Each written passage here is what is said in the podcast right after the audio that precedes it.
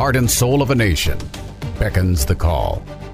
The voice of our forefathers heard in the distance. A house divided against itself cannot stand. To reclaim our honor, honor, honor. our soul. The challenges of a generation call out.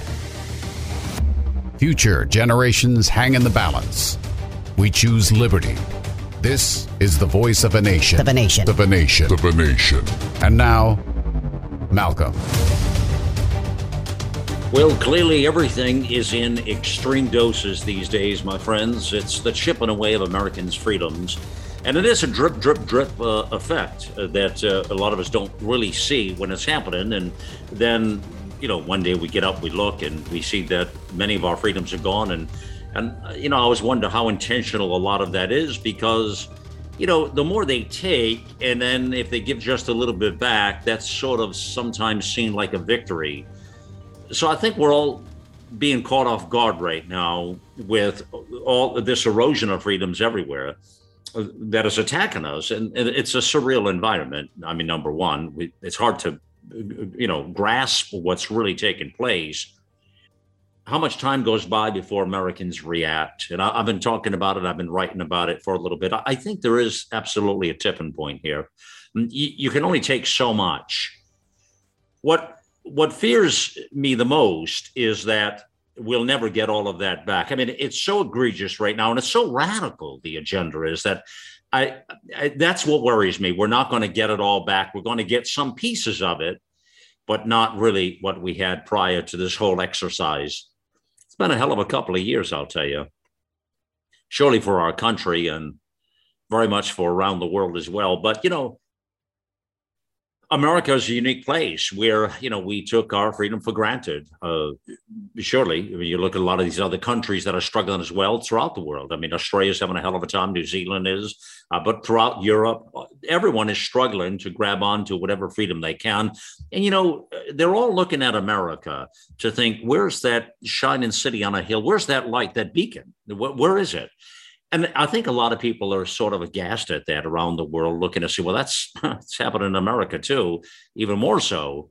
So what's happening in, in you know their area is real. I wonder how much the media believes of its own lies. Actually, you know, it, it, do you really think? Do you ever think about that? How how much of their how many of their lies? How how much of that lie do they believe? Hmm. Yeah. I mean, do reporters and uh, talking heads say things that they really believe, or is it an act to get us to believe what is essentially unbelievable? You know, I think about that all the time, actually, and I wonder, you know, you you read you, whatever you read in the news, you read online, or you watch something to listen to it. I always go into it a bit of a as a skeptic, uh, and I, you know, I, I I realize that the whoever's you know creates the origins of that news, that media, that they have an agenda. It, it's it's just the way it is. Everybody's got an agenda, and I always accept the fact that that story is going to be tainted or twisted. So if I'm going to guess, I might go into something believing maybe 10% of it might be somewhat accurate or a fact or a data point or something else, but the vast majority of it is going to be BS. It's going to be their belief system and whatever they're trying to push onto us. And that goes across the board. That goes with all media outlets and all all distributors of um, content, if you will, and it comes in many, many forms today. Uh, and, uh, and, and, and that's never going to change. It's going to get more and more. So I've been asking about this thing. Does media believe its own lies or, or not? And, and these uh, talking heads, these reporters, it's kind of a psychology uh, of storytelling that I'm seeing. There, there, there's always a psychology behind these things. Uh, and, and it's all sort of a short storytelling uh, effect, you know.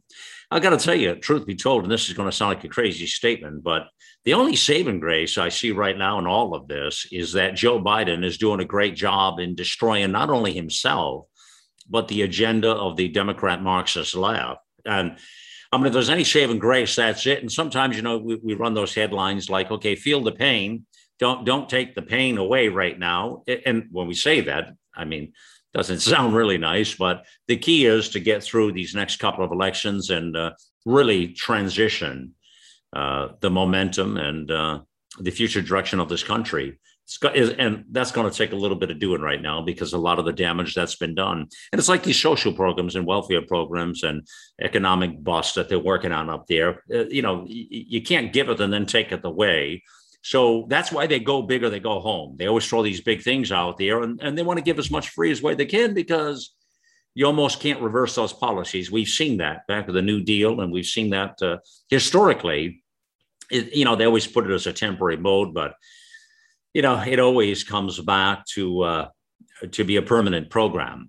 That's that's what it is, and and it's it's that social welfare net of the government that continues to expand. Wow, is that ever true today? I have to tell you. All right, so this gets a little interesting now uh, on a couple of these stories that matter, and I, I want to talk to you here first about uh, CNN's Brian Stelter. You know the dude there. And uh, all right, so he uh, did a, ho- a, segment. He hosted a segment over the weekend, uh, calling for uh, reporters to cover Republicans differently than Democrats. Now, you, did you see this? Because it was quite quite fascinating, quite interesting. So he invited the Los Angeles Times columnist uh, Jackie Calmes on his uh, program there to declare that journalists need to stop covering the country's two political parties equally. Like like that like like that's been happening in the past you know? Because the modern republicans don't really care he says if government works well. That's his uh, uh, point that he makes with uh, Jackie Calmes. I want you to listen to this opening segment. Uh, it's quite fascinating, actually. Back to normal here. Give it a listen. A thought provoking column in the Los Angeles Times recently. Let me show you the headline. It says Journalists are failing the public with both siderism in political coverage. The author of that column is a veteran journalist who spent many years at the New York Times and now is at the LA Times. Her name is Jackie Calmes. She's here with me now. Jackie, great to see you. I, I want to dive right into your argument uh, about right. what both siderism is uh, and, and why it's failing the public. Who, who's, you know, is it that we're treating Democrats and Republicans equally and ignoring GOP radicalism? Is it radicalism? Is that the heart of the problem?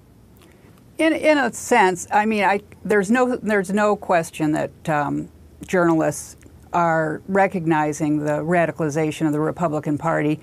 Um, I think what's changed a little bit is that tr- since Trump left office, there's more of a sense that, that maybe we're back to normal. Both sidesism is sort of like, you know, to be simplistic about it, is if you say, well, you've reported something that's somewhat critical of Republicans, then you sort of have to say something along the lines of, but both sides do it. Democrats are, are guilty as well. And for years, that was sort of, you know, simplistically, that was, I was able to do that and everyone else was able to do that. But by increasingly from 1995 on, no, it mm. was asymmetric, as the political scientists call it, and it was m- more descriptive of Republicans than Democrats.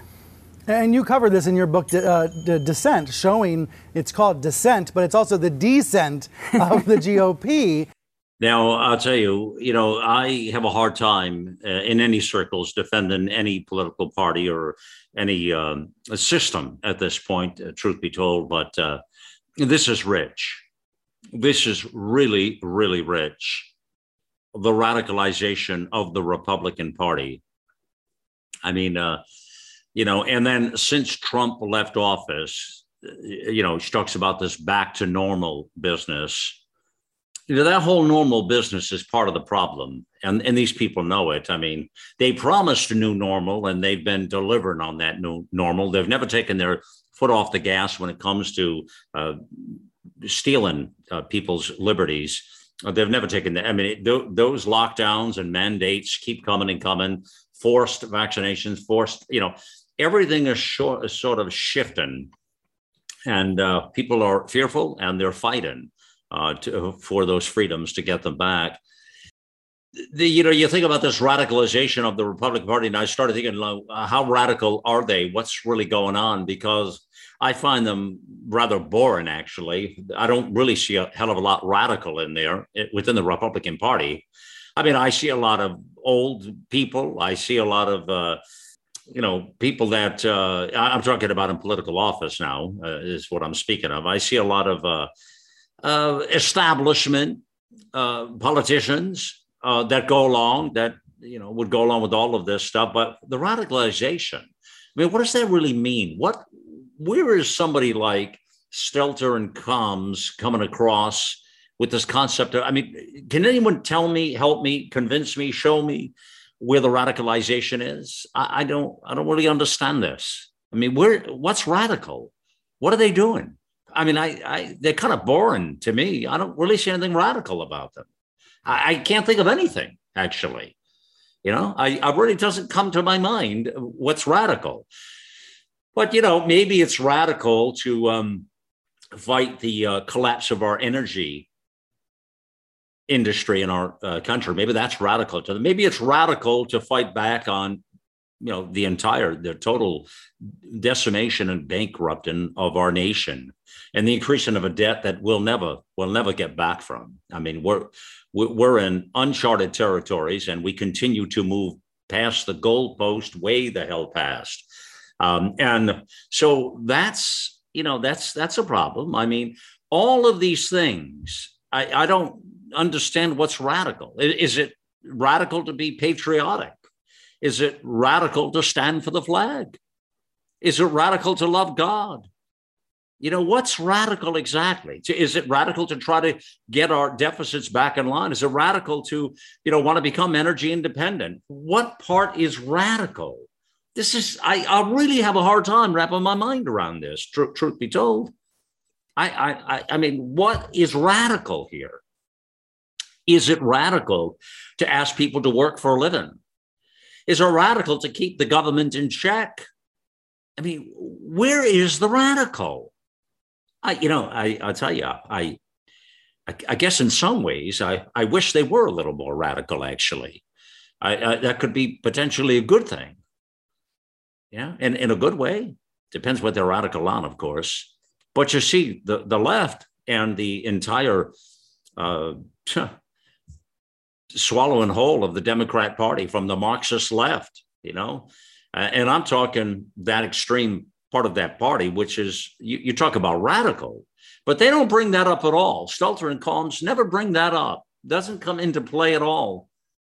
Only comes up as the radicalization of the Republican Party and the fact well, we really can't treat these both parties the same. They're sort of different, you know, and, and we'll get into that in just a moment, what, what's different about them.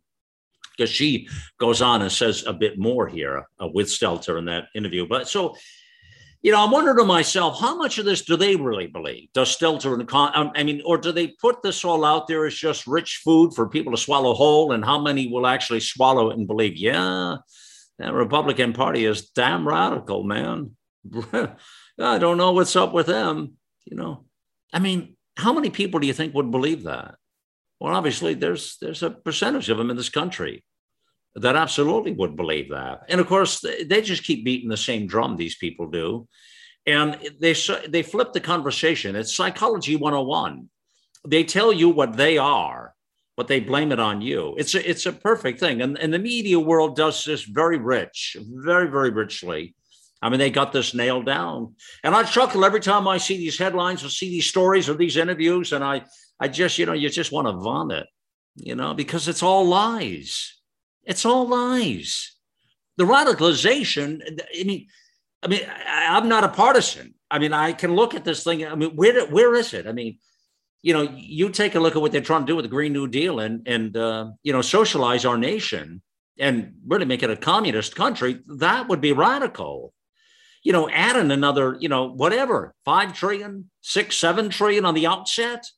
When you add all the other fees in and what they're doing and the things they don't tell us about, I mean, that's insanity. That's a hell of a lot of money.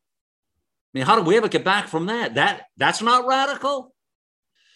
All these free programs, you know, is that radical? Of course it is. So the, the psychology in this is entirely rich, how they flip the entire conversation to me. And uh, I, I, think it's quite clever how uh, uh, Stelter and Combs do it. But I, I do wonder how much of this do they really believe? I mean, do they really believe that in their hearts? that the Republican Party are the radical ones. I mean, I, I kind of find them boring. You know, I, I don't see radical there. Now, the left, I find them, they're far more exciting and radical. And they go for what they believe. You've got to give them credit there. I mean, they're looking for a communist country, obviously. They want the social safety net. They want everybody to get everything from, you know, from big government. So nobody's got any freedoms left. And do what you're told and walk in line and get your shots and put your mask on and shut the hell up. I mean, that is their vision of a utopia, of a beautiful world. And it's what they're after, clearly. I mean, this is not a hidden, I, you don't have to make this stuff up, people. It's just the way it is. But the richness in this is absolutely off the charts. Now, gets a little more interesting. I want you to listen to this, where uh, she talks about an anti government uh, party as another fascinating piece uh, to this interview with Stelter and Combs. Give it a listen. Right. But that, of course, causes more alienation, right? It causes re- Republican readers to just dismiss all the coverage. So, is there, is this just a vicious cycle? How do you, where do you see us going, Jackie?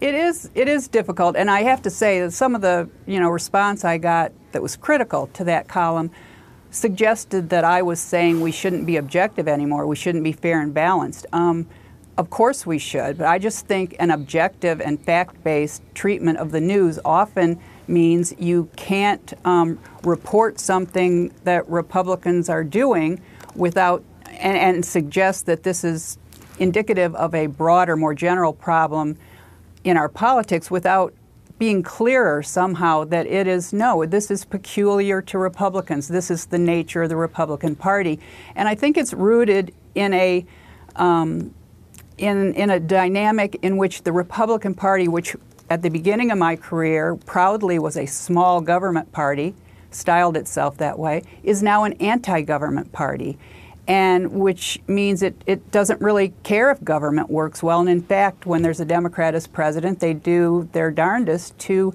make sure government doesn't work well because they think that redounds to them um, politically. Uh, so I, I, just think the one thing that made me write that column is a sense that there has been, like I said at the outset, a people feeling like, well, without Trump in the picture, we're we're sort of back to normal. And in fact, we're not. Trump still runs the party. The Republicans in Congress still march to his beat. And um, he himself is very much still in the picture and um, could conceivably be president again someday. And that scares the hell out of her and Stelter for sure, although it gave Stelter a lot of rich content. Uh, but it, it, scares them because their, their ideology and their um, their marching orders are far more important to them than their ratings at the moment. Uh, I mean, that's something I see with all the rhetoric they they spew out there. This is interesting now. Uh, I you almost you probably spit out your coffee when she says, "Well, yeah, anytime." I don't know what this Combs is talking about, but anytime there's a Democrat as president, you know, the, the, the Republicans they don't want the government to work well. They won't work with them. Wow, wow, wow. Well, boy, is that resonant of uh, of Donald Trump's administration over those four years? Did, did the Democrats work well with Trump? Did they ever try to assist in any regard? Did they hold his hand for two seconds? Did they support or approve anything he did? And then uh, did they even, uh, you know, did they not fight to get him out of office? Did they not try everything under the sun to remove him? I mean, that never comes up at all in this conversation, but yet they want you to believe that anytime there's a Democrat president, the Republicans really work hard so that they get nothing done. It's, it's unimaginable that these people could utter those words after what they did to number 45. I mean, it's, it's remarkable. I mean, I've never seen in my life a president attacked more and obliterated more than they did try and trying to get number 45. I mean, it, it doesn't exist. Democrat or Republican on any side of the aisle or anything close, Trump was an entire threat to the system, to the establishment. And they responded accordingly, right? Right? That, that's a fact. Doesn't matter where you fall in the political spectrum. That's a fact. I mean, they spent every waking hour in trying to uh, surmise some, some, new way, some new direction that they, you know, impeach 25th, uh, mentally deranged, uh, you know, conspiracies, Russian, peeing on prostitutes in Moscow. I mean, you name it. And they came up with it. They tried everything. They even tried to impeach him when he was out of office. Yeah, you laugh. Yeah. And then the, these people, Stelter and Combs, the LA columnist, comes out and says, well, you know, anytime there's a Democrat as president, you know, the, the Republicans don't want government to work well. They won't work with them. It's remarkable. So they're asking for Republicans to work with them, meaning they want Republicans to entirely decimate our economy, to blow our energy system to hell, to destroy our country, bankrupt it, destroy us, ruin us. That's the con- that would be terrific for Combs and Stelter. Then they can sit back and say, "Well, these guys really worked with us, man. They did a hell of a job." Uh, can you, know? It's almost like a visual like you walk across an area where a bomb went off, you know, it's just a visual I see. And you walk across and you see the garbage spewer everywhere. And the damage is extensive and it's massive and it's as far as your eye can see. Or maybe it's a tornado that came through and just cleaned up the whole place. And so all you can see is the eye is this, this massive damage all around you, whatever it is. And that's kind of what I see here with these people. That's what they're looking for. It's just and if that happened, then the next interview, you'd see a, a Stelter, a Brian Stelter, and this uh, uh, comes here from the um, Los Angeles. She's a columnist of Los Angeles uh, Times, Jackie Combs. Uh, you could see them walking across that battle-strewn, obliterated area and say, well, we really accomplished what we needed to here. Uh, it's good, Brian. It's really good, and you know it was really good because they worked with us. Those those Republicans were swell, swell really good brothers and sisters. Yeah, they worked with us, and look at the result. Yeah, it's, it's pretty, pretty, pretty remarkable, isn't it? We accomplished everything we needed to. Hmm. You have to think, what kind of a world are these people really seeking? Yeah, you don't have to answer that. You can uh, just surmise here already. It's it's uh, it's crazy. So I love that that uh, um, that uh, statement uh, regarding the Democrats, that when there's a president, that the Republicans won't work them is, is beyond anything I could add to that from what I've told you. But that's my visual. Now, this other thing, uh, they okay, they used to believe in a small government government party. They used to be the Republican Party, a small government party. Jackie Combs says. Now it's an anti-government party well, you know, I think a lot of Americans ha- are becoming more anti government, quite frankly. I, I, think that is a reality. I mean, because there is no such thing as a small government. And back to what Jackie Combs says, well, they really used to believe in a small, yeah, but we're so far down the road from that. I mean, we're that is long, that's not even a visual anymore. That's that's that's stupid talk. I mean, that's not on the it's not on the menu. Okay, it's it's not it's not on the menu. It's not there. It doesn't exist. And so, and and you see that in a small government. I mean, there, there's nothing even remotely that resembles that. And now, so they say, well, they've sort of become an anti-government party. Well, I, you call it what you want. I mean, I think a lot of people are very suspect. And when you see the damage right now that's been done with government, I mean, uh, rightfully so. I mean, it doesn't surprise me I mean, it seems to surprise uh, Brian Stelter and Jack, Jackie Combs, though. It seems to surprise them. And they don't really care if government works well. Well, the point is, people, government doesn't work well. Government hasn't worked well in a very long time. I mean, I, I harpen back to the uh, the days of uh, Newt Gingrich and Tip O'Neill and uh, the Reagan era you know, and they had their struggles. Now, some people would look at that and say, well, government worked well. Well, they still had their ideological differences, naturally. Jackass and an elephant, right? You still had all that. You know, they would fight like hell during the day, but then they weren't as radical as they are today. And they, they could literally go out for a drink or celebrate or talk or something. And that actually happened. And um, they were never on the same page specifically. So it depends you know how, how you look at that but doesn't really care if government works well you know this government is designed to be checks and balances it's to keep it all in line and the framers really try to do a, brilliant job of trying to put these three massive branches of government together and have these checks and balances that would keep us on the uh, the road to riches or the road to freedom or the road forward as a nation that we would never go back in time, you know? And I think that was the overarching mission here that they were trying to pull off. But we were always a country of diversity, always a country of different thoughts, uh, and and that was understood. And and even back then, there were talk. There was you know such such a thing as a communist party in America, and but it, it was in the closet. It was minute. It wasn't really a big deal. But a lot of things were in the closet back then and that's all nothing's sacred anymore there is no you just you take your dirty underwear you put it on main street you know and, you, and, and that's the thing about where we're at with the social warriors and the cultural shift everybody wants you to accept their program their lifestyle whatever it is whatever it is it doesn't matter gay straight black white this that the other doesn't matter but that's you know if you don't accept that you're called all kinds of names and back then, you know, there were a lot of those things that weren't accepted, but people kept to their business. And there wasn't really the need to have to run out and tell everybody what your sex life was like or who you were sleeping with and why you had this belief system and why you needed to accept it. Damn it. You know, that that that wasn't kind of there.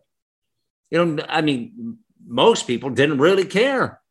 Uh, there were some that did. They would point out there was a time when you know a, a, black and white couple walking down the street would would turn heads, and people would talk. Or you could go to a dinner party and they'd see that, and that would be the talk of the town. Or you'd never be invited to the dinner party because of such. You know, just like if you were a gay person, two women or two guys, and walking or kissing or what have you, that would have been looked at as you know really bad. And but today it's all out there, terrific whatever. But then it's the belief that everybody needs to accept that. And then we want more rights than you. So we want more rights, more opportunities than you, or you're, you know, you're homophobic or racist or whatever it is. Uh, isn't that the way it is? So it absolutely is the way it is. So so people are pushing back. I think we're seeing that. I think a lot of people are tired of this rhetoric, and they are, absolutely pushing back. Uh, I, I, find this talk with uh, Brian Stelter uh, and uh, Jackie Calmes, the LA Times columnist, uh, a psychology trip through a warped crack trip of Wonderland somehow. Uh, none of anything they said is the direct opposite of anything they put out there. So I just wonder do they really believe what they're spewing out there with the American people? Or is it a trick? Is it just an act to get people to think that, knowing they know the opposite, and to see how many people will follow them off the deep end? You know, I I wonder that all the time with with the uh, content that's uh, put out here, and the and the uh, agenda that's tied to all of this content is absolutely remarkable. Uh, you think about these political parties and the radicalization of what's happening in America and again, I, I, I, uh, you know, I think patriots. I, will speak for patriots right now. Conservatives, um, patriotism, uh, people who love the Constitution, uh, people love God. I'll speak for those people, and I think that uh, you know,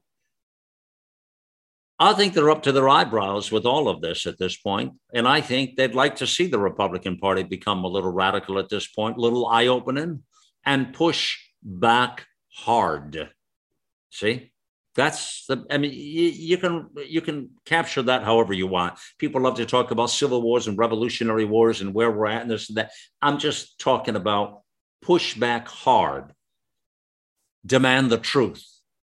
That's what I'm saying, right? That's what I mean by push back hard. That's a radical position today. And it would be for the Republican Party you know, you get one or two who might say something, but it, it, it just peters right away. It just doesn't even like there's no movement, there's no organization, there's no unity. It's always on the Marxist left. Those people are definitely unified. Now, it is quite humorous right now to see the struggle within the party between those people and the others, and then Manchin and Sinema kind of are squeezed right there in the middle, trying to say, wait, wait, wait a minute. There is such thing as a, a moderate Democrat. I mean, it's kind of a unicorn. But then again, today, Manchin and Sinema would be unicorns, wouldn't they? And if it wasn't for those unicorn beliefs, well, I have news for you. They would already have this uh, social agenda buttoned up and it, it would have been passed already. And we'll see what will happen ahead because then you have negotiations and then all these policies and plans. And all of the trillions that are passing through are total garbage. I mean, how much of that you think it's going to go back to the elite state is where it's going to go? How many things come back to the average American? It's not. The only thing they're going to do is give those social network programs to the few the crumbs, which is what Nancy Pelosi would always say, the crumbs. So they'll give those uh, so they can capture the big money up front. And that's what you're going to have. And in the meantime, uh, they're digging a hole so deep for our nation that uh, sadly, uh, friends, I don't know how we ever come back from it. Uh, and that's not a, just a statement or, or, or an empty, uh, you know, phrase. It's, it's, it's the God's honest truth. I mean, we are we're in some dangerous territory now. Um, we we can't we can't sustain this. It's not sustainable. It's not sustainable at all. I'm, I'm talking about our, our our balance sheet as a nation. It's not sustainable. I mean, there there is there, there is a pain point here, and we are fast approaching it now. We're on the high speed track to that. So, anyways, very interesting on the stories that matter uh, here today. And uh, uh, want to remind you here, uh, join us back and visit us back at americaoutloud.com, of course, there. And let me also remind you to get your healthy cell. If you haven't, in fact, if you haven't taken it today, if you haven't, remind yourself to get it out and take it. And if you don't have it, well, you go to healthycell.com forward slash out loud. All our listeners get 20% off the first order. You can click the banner ad back at America Out Loud as well. But my friends, nothing is more important than your health. And the health of your cells is vital. And if there's one thing I've learned through this whole COVID exercise and all the personal uh, challenges we've gone through here, my wife and I, it is exactly what I say to you. It, it is key. When you don't have your health, you pretty much have nothing. When you're failing to that point and you're really sick, so you want to remember that. This has got to be the biggest priority in your life, please. Put this right at the top of the list and to hell with the rest of it, okay? All right? Please. There's an AMPM product you can take. It, there's gel form. It's a terrific line of products here. Immune Super Boost. You got REM sleep focus. There's an assortment of fabulous products. They get to the health of your cell. They're second to none. I, I believe it. And I've I've been taking this product for over three and a half years. I am a great poster child for believing in this because it is very effective. It works, and you feel good. You you just know it's having an impact on your body. You, you know you know when it gets into your system that way. That's the beautiful thing about a gel, by the way. It gets into your body real fast rather than a pill form. But anyways, healthycell.com forward slash out loud. First order gets a 20% off as well. And uh, take care of yourself. That's the most important thing here, my friends. Well, listen, we're going to take a quick pause here. We'll be back in just a moment here. You're listening to the voice of a nation. Our global experts are brilliant writers and engaging hosts on a mission of a lifetime. You'll find the latest news and inspiration on the front page of AmericaOutloud.com. Is a record player the best way to listen to music? Of course not. So, why are you still taking vitamins that haven't been upgraded since the 1930s? Even if your vitamins aren't hard to swallow, it's time to upgrade to Healthy Cells pill free, patent pending microgel supplements that work at the cellular level to boost immune health, sleep better, focus deeper, and stay younger longer. They taste great convenient on the go, and they're more natural too, without chemical binders, fillers, and coatings. Go to healthycell.com and use code OUTLOUD for 20% off your first order of any product. That's healthycell.com, H E A L T H Y C E L L, and use code OUTLOUD for 20% off.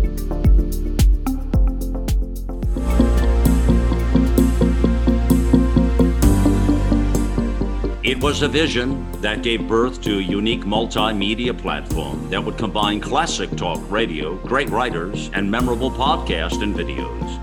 AmericaOutloud.com is a conservative leader in a field that is predominantly run by far left progressive globalists.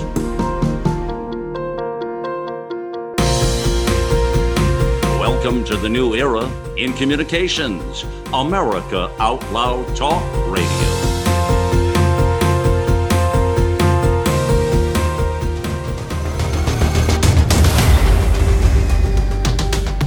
Of the other stories that mattered to me was uh, you're going to love this one Ilhan Omar. Uh, so she's blaming the dysfunctional police for the Minneapolis violent crime spike. That was the headline, okay? All right. So I did a triple take on that one, was far beyond a double take.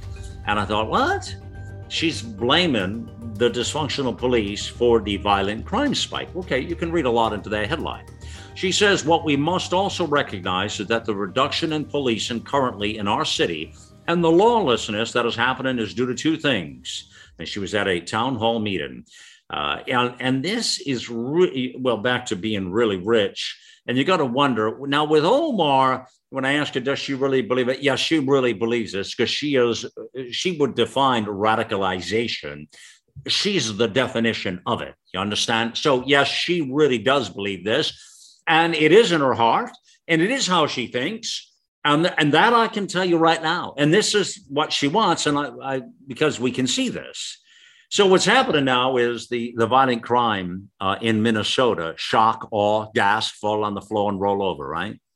Uh, over the last year, rose uh, 17% in total while setting records for murders.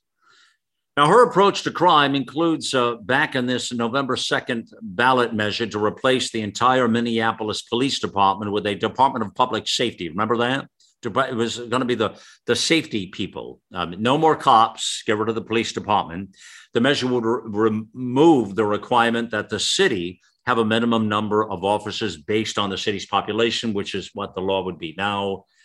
And uh, so I want you to hear this. Um, this now, what I'm going to play for you right now was June 2020. So it's just a little bit ago. This was at the height of all of tearing our city apart, burning, burning shit down. All of that was going on. And these are her words here. Now, now that she's got a different, um, uh, you know, message out there, listen to her words, please.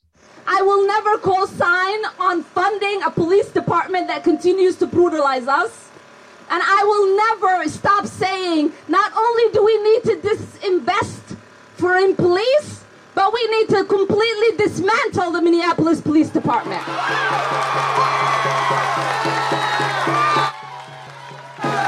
The Minneapolis Police Department is rotten to the root. And so when we dismantle it, we get rid of that cancer and we allow for something beautiful to rise and that reimagining allows us to figure out what public safety looks like for us. Yeah, sort of like that summer of love in uh, Portland, uh, very much, uh, very similar to that indeed. All of this is now um, uh, coming back to haunt these people here. So you hear her back in June. She talks about her words completely dismantle the Minneapolis Police Department. That sentiment echoed all around our nation. And, you know, we heard that from a lot of police departments and many of the urban cities and many, surely all the blue cities and the big urban areas that were having a lot of troubles with crime. And they went on this to the surprise to everybody was aghast at this that they were i mean it, it, seemed like it was sort of a corny joke at first you know again back to the psychology of uh, content is what i'm talking about it really it's a good way to look at it psychology of content and this, when it was to fund the police, to fund the police, it was like, you know, I thought, what do they really want? They can't really be talking about that, are they? Well, again, uh, now back to what we talked about earlier with Brian Stelter uh, and uh, Jamie Calmes there. Well, you know, they they would be perfectly fine. That's not radical to them. No, defund the police. This is not radical at all.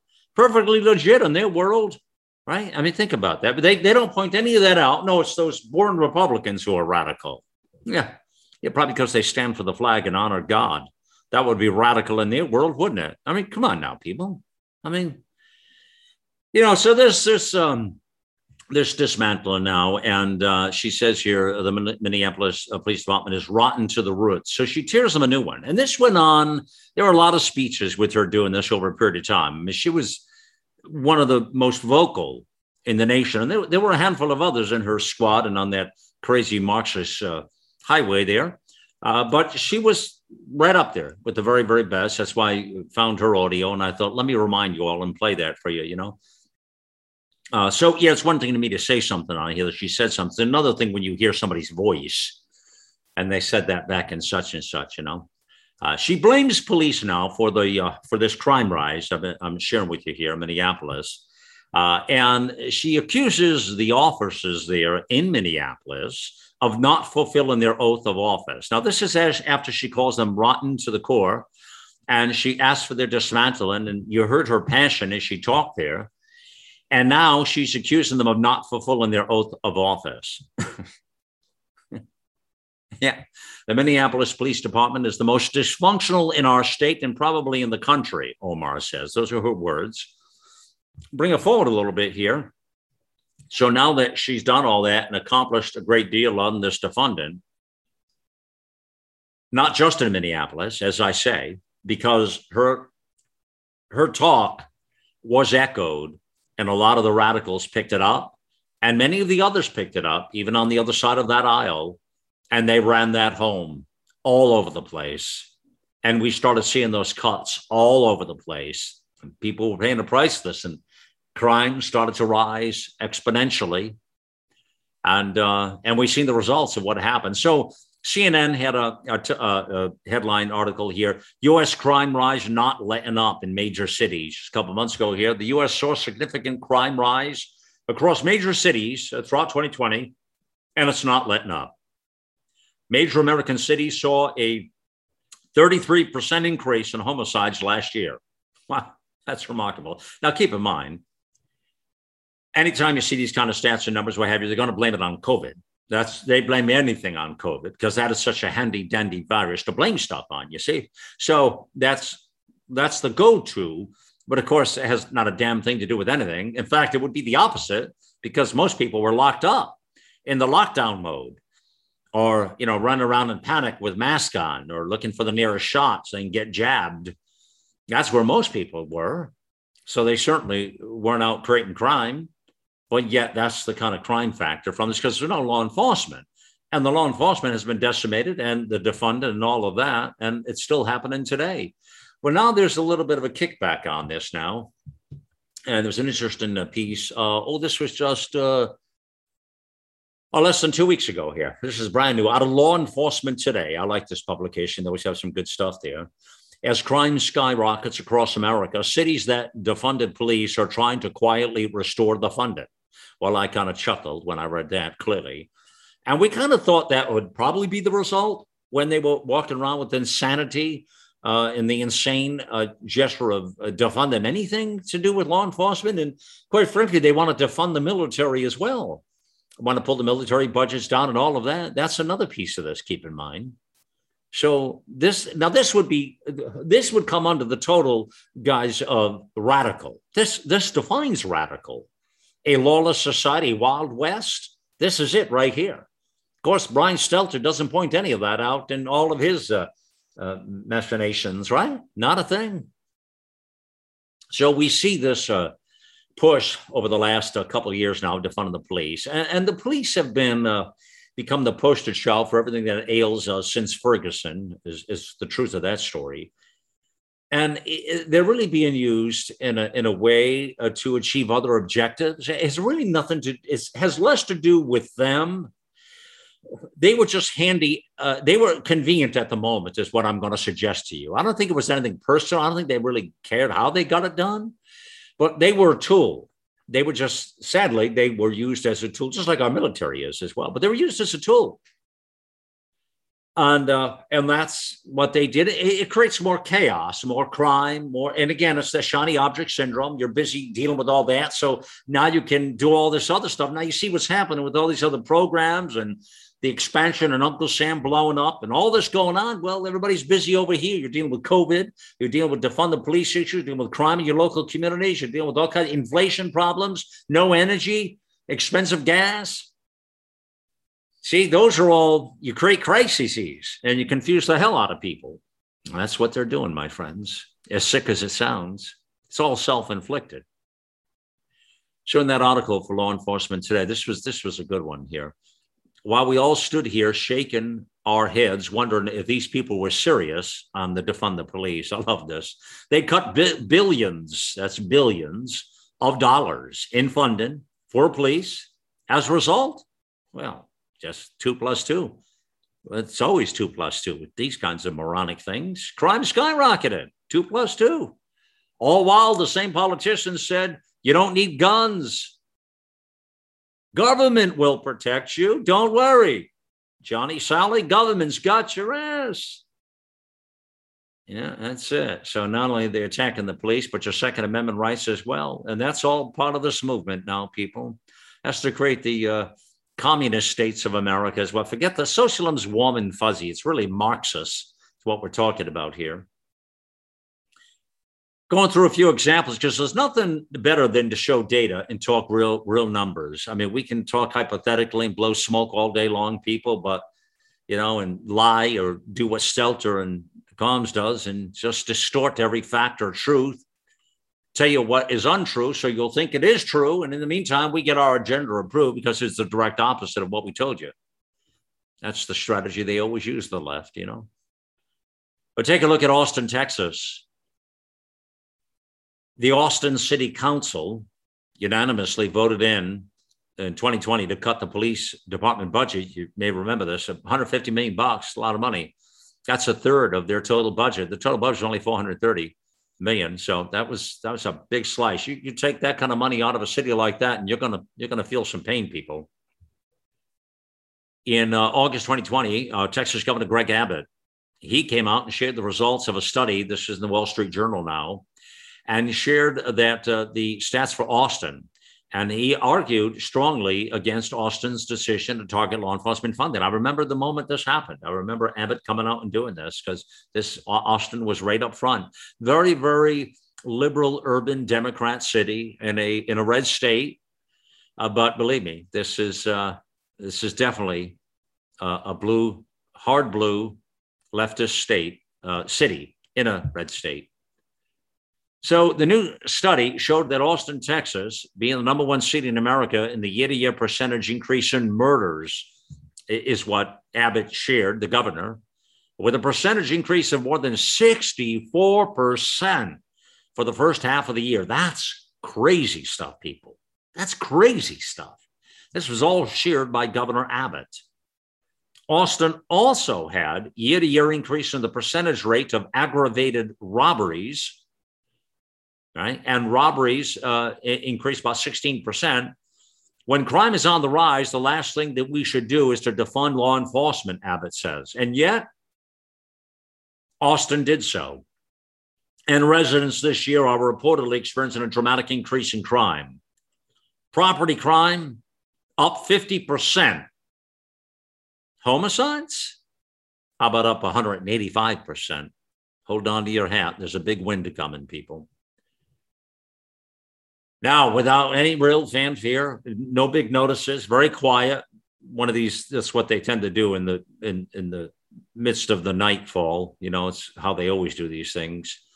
The new budget, 2021-2022 budget, has now seen a restoration of police funding to the tune of 442 million, reportedly the highest ever. So Austin is learning some hard lessons, aren't they? You see the crime makes the city unlivable. Make the people will leave. And certainly Patriots aren't going to stay there. And then you end up with, with a hellhole, a third world hellhole. And that's where a lot of these places like Los Angeles, New York, and Seattle, and this is what they're becoming. They're already there. Well, let's talk about New York. Another example July of 2020, New York City, they slashed uh, their police department by a billion. Okay. Uh, you, you, remember this now. I mean, th- this de Blasio is a cancer to anything that represents a human being billion dollars in part by cut they cut all overtime uh, reallocating funds to other agencies moving funds to infrastructure social programs again public safety kumbaya that sort of thing. Give everybody a bottle of perfume you'll smell better you know? New york city has also seen a restoration of that police budget now. The big apple experienced a 64% increase in shootings after that defunding people. Crime has continued to increase there in 2021 Crime stats showed a almost 20% increase in felony assaults, increase in robberies, increase in vehicle theft. Uh, all this is up. All this is a problem. And so when you see places like New York City, Austin, and others, uh, they're back to increasing the, the, the police budget. According to the New York Times, The city's largest budget ever was approved this year by the city council with a vote of 39 to 6 and includes a 200 million increase in spending for the New York Police Department, the good old NYPD. And that includes 166 million increase in police overtime. Sad part of all that is a lot of good cops have left. A lot of them have retired. Some have just quit. Some weren't going to be part of this uh, torture. And, and a lot of people don't want the fact that they're not being respected. Sadly, a lot of good people have left police departments. The NYPD, which really was the best in class in the in the country, in the nation, and others throughout the country uh, have left. They've left in droves. I mean, and who can blame them? And who can blame them? It's a thankless profession. You know, it used to be a beautiful thing. Young boys would want to grow up to be a cop. And that kind of stopped now. You know, whether that industry ever comes back or what happens, it's it's hard to know at this point. The damage is serious. And the, this should be a wake up call to all Americans to understand what we're dealing with with radical, what really radical means, and how to define radical. Okay. Uh, Los Angeles is another one. They also had to reverse the defunding process. According to PBS, Frontline, LA Mayor Eric Garcetti responded to the anti police protests eh, eh, after all of this uproar by cutting the police department's funding, remember, by $150 million. Well, this year, though, crime went through the roof again. He increased the police budget back. Same thing. Dallas also experienced an increase in police funding over 2020 figures. Last year, Dallas increased the police budget overall, but and and slashed some dollars, but they also have been, you know, had to do reverse around. Their mayor, Eric Johnson, he, he says this Dallas needs a more robust community policing effort to fight violent crime and strengthen neighborhoods. And to get there, the city needs to hire more police officers. There's no question about it. Duh. it's kind of a V8 moment, isn't it? Well, law enforcement today says, and listen to this now, this makes sense. Well, 85% of Americans support law enforcement. Hello. There is a God. I told you.